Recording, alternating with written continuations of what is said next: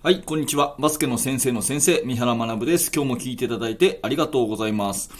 今日のテーマは、レギュラーではなくチームを作れというお話をしていきたいと思います。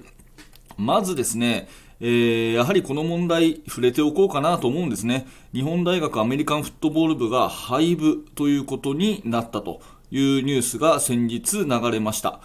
まあ非常に残念ですよね。まあ度重なる不祥事、昔の、うん、タックル問題に加えて今回の、まあ、違法薬物の問題というのがあり、そしてそれが組織的にやはり良くないということになっての廃部だと思うんですが、まああれだけ強かった運動部がね、伝統の部が廃部っていうのは本当に寂しいですよね。で、配布すべきじゃないとかですね、その是非はいろいろ言われていますが、まあ、そこについてはね、私が言及する立場ではないので、まあ、今回伝えたいのは、ただただ今回の件はですね、スポーツの価値を落とす行為として、一スポーツに関わる人間として残念という気持ちだけ伝えさせてもらいます。で、バスケットボールではですね、その日本バスケットボール協会が integrity っていう言葉を打ち出してもう10年近くになります。 integrity は日本バスケットボール協会の定義によると、えー、誠実さ、えー、真摯さ、高潔さということなんですけど、まあ、私が講習会で学んで、えー、子供たちにね、伝えるレベルで、あの、分かりやすい言葉として、インテグリティっていうのは、バスケットっていいスポーツだねって、バスケをやってない人に思ってもらいましょうと。いうことなんですよね。バスケットっていいスポーツだね。バスケやってる人っていい人多いよねっていうようなイメージをバスケやってる人が作りましょう。まあこれがバスケットボールの価値を高めるということになるので、みんなの活動でね、バスケットボールっていうものの価値を高めようねっていう、そんな言葉で私は子供たちに伝えているんですね。まあもうちょっと具体的に言うとですね、例えばあなたの学校でバスケット部員がですね、どんな生活をしてるかってことを想像してみたいんですね。バスケットは一生懸命やってると。うん、バスケットは好きだから一生懸命やってると。で、加えて、バスケット部の子たちは、みんなね、勉強もテスト前になったら一生懸命やってるよね、と。それから日頃から挨拶ができて気持ちがいいよね。ね、えー、明るい子が多くてクラスをまとめてくれるよねっていう感じになったとしたら、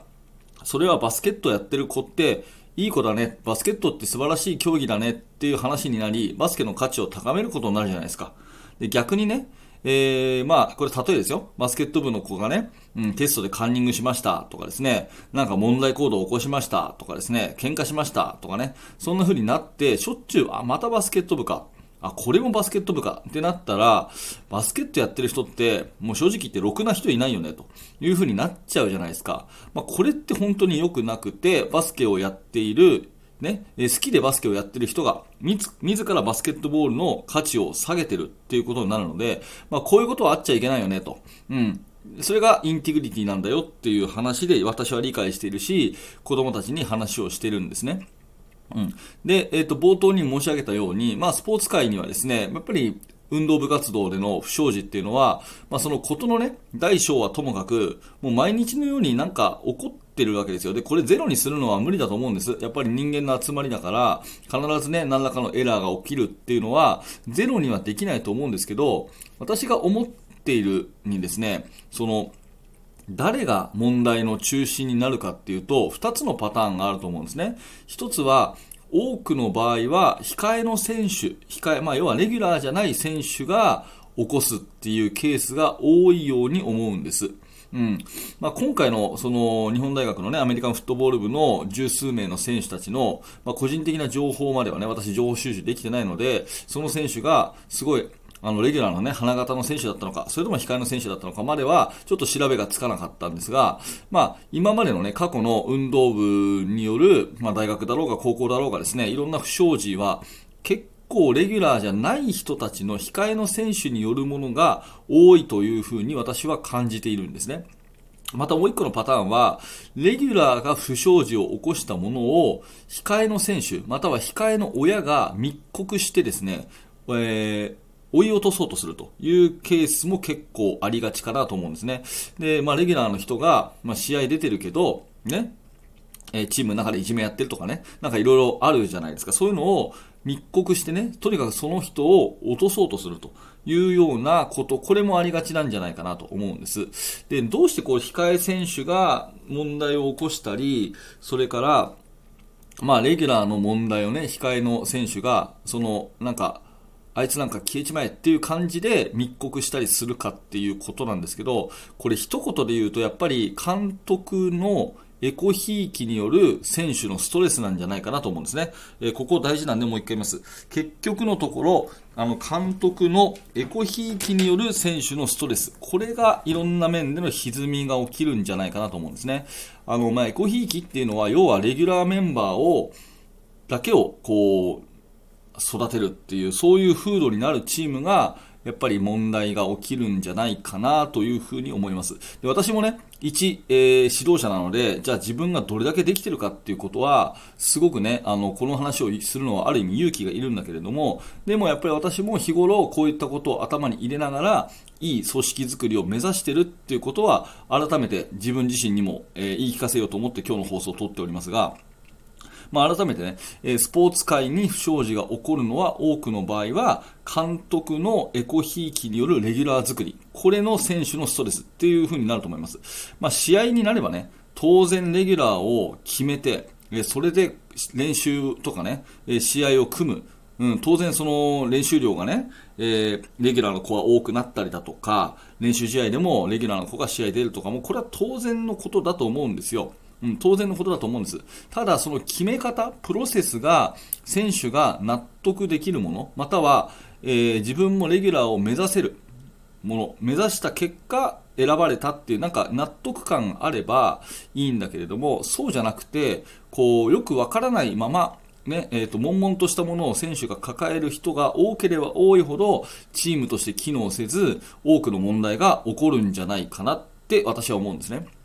うんまあ、選手であれば誰もが試合に出たいし、活躍したいし、まあ、そういう気持ちを持つのは、まあ、人情ですよね。それは当然のことなんですよね。でもそれを、まあ、監督、コーチっていう立場は決めて、えー、責任を取らなきゃいけないという時に、やっぱりメンバーを決める基準っていうのはある程度明確にしておく。うん。うん、例えば、まあ、社会性ねえ、約束を守れる、学校生活ちゃんとできる人こっちを優先しますよという話だったり、あとはね、えー、賢さ、あの、ミーティングでの発言だとか、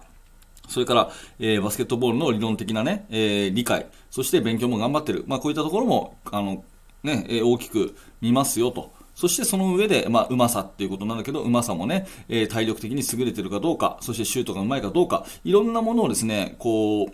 仕組み化しとくっていうか、事前にね、事前に、あの、後出しじゃなくて、事前にこういう選手になってほしいし、こういう選手を試合で使おうと思いますよと。ベンチに入れるのはそういうね、うまいだけじゃないですよとかね。なんかそういうのをできるだけこう明確にしておく。で、それをみんな知っておいて、その上でちゃんと決めていくっていうことが、まあ大事なのかなというふうに思います。あのー、まあ、本当にね、試合に出たいとか、あのー活躍したいとかっていうのはみんなが思うことだし、100%全員が納得ってことは絶対ありえないんだけれども、なるべくそういう形を、えー、しっかりとってみんなが分かった上で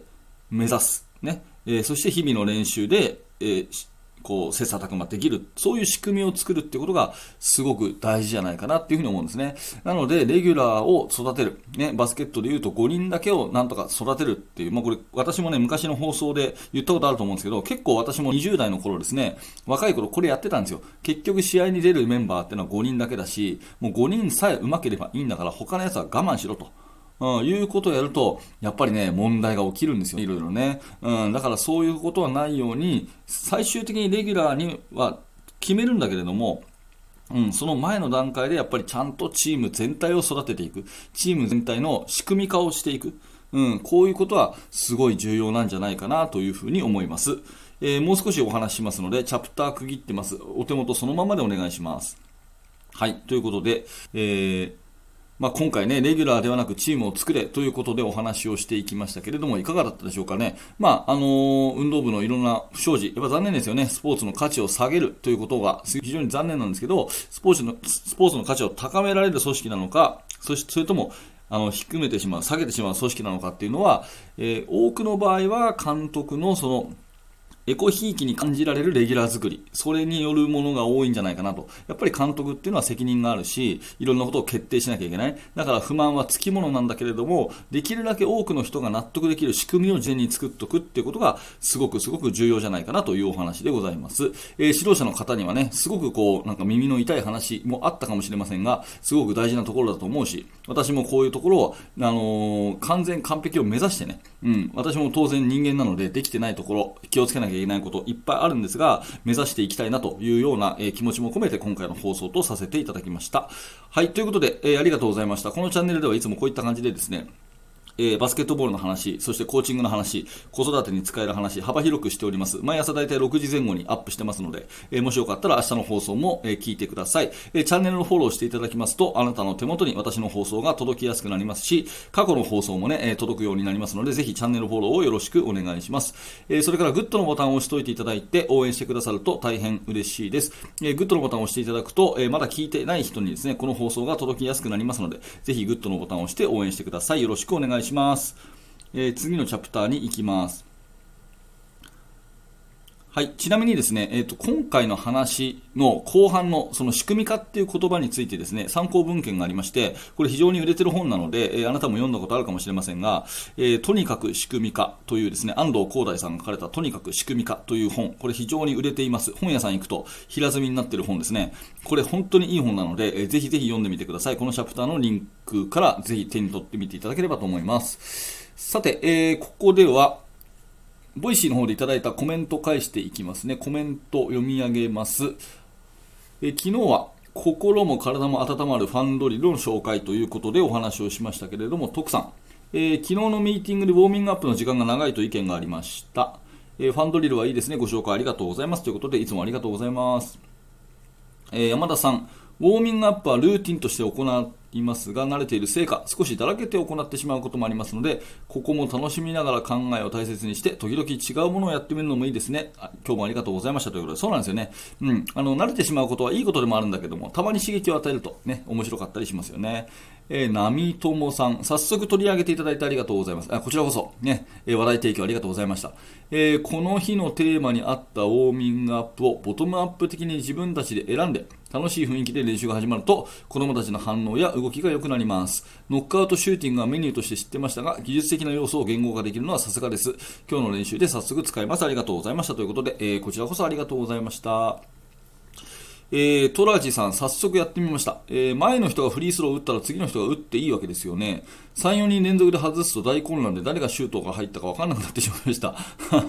打つのが早すぎなのかな、えー、それとも競うのが2人ずつなのでしょうかということで、これ返信したんですけど、まあ、えーと、これでいいんだと思うんですね、まあ、誰が入ったか分からなくなってしまったのは別に子どもたちの自己判断なので、えー、トラリさんがあのレフリーではないので別にこれやらせておけばいいかなと思います、うん。まあ、あとはボールの数減らしてもいいかもしれないですね、ちょっと難しければね、えー、そんな感じで工夫してみてください、よろしくお願いします。はい。ということで、 Voicy の方はいただいたコメント、えー、メッセージ全部読んで読み上げてます、YouTube とかね、ポッドキャストの方でいただいたコメント、正直、え目が通せてないことが多いんですが、 Voicy の方は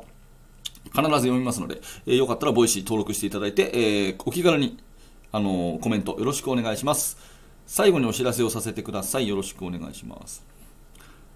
はい。ということで、えー、最後のお知らせです、えー、バスケの大学研究室では現在進行形で手掛けている最新のチーム作りについて、えー、ほぼ毎日三原が記事を投稿しております。基本的に読むだけ、え何かこう、交流しなくてもよくて、読むだけで、参加できる、そんなオンラインコミュニティになっています。えアーカイブでラジオ感覚で聞きたいという方は YouTube のメンバーシップからの参加もできますので、ぜひ一度、えチャプターのリンクから、案内ページ覗いてみて、あ、こういうことしてんだなということを感じていただければと思います。バスケの大学研究室よろしくお願いします。はい、最後までありがとうございました。三原学でした。それではまた。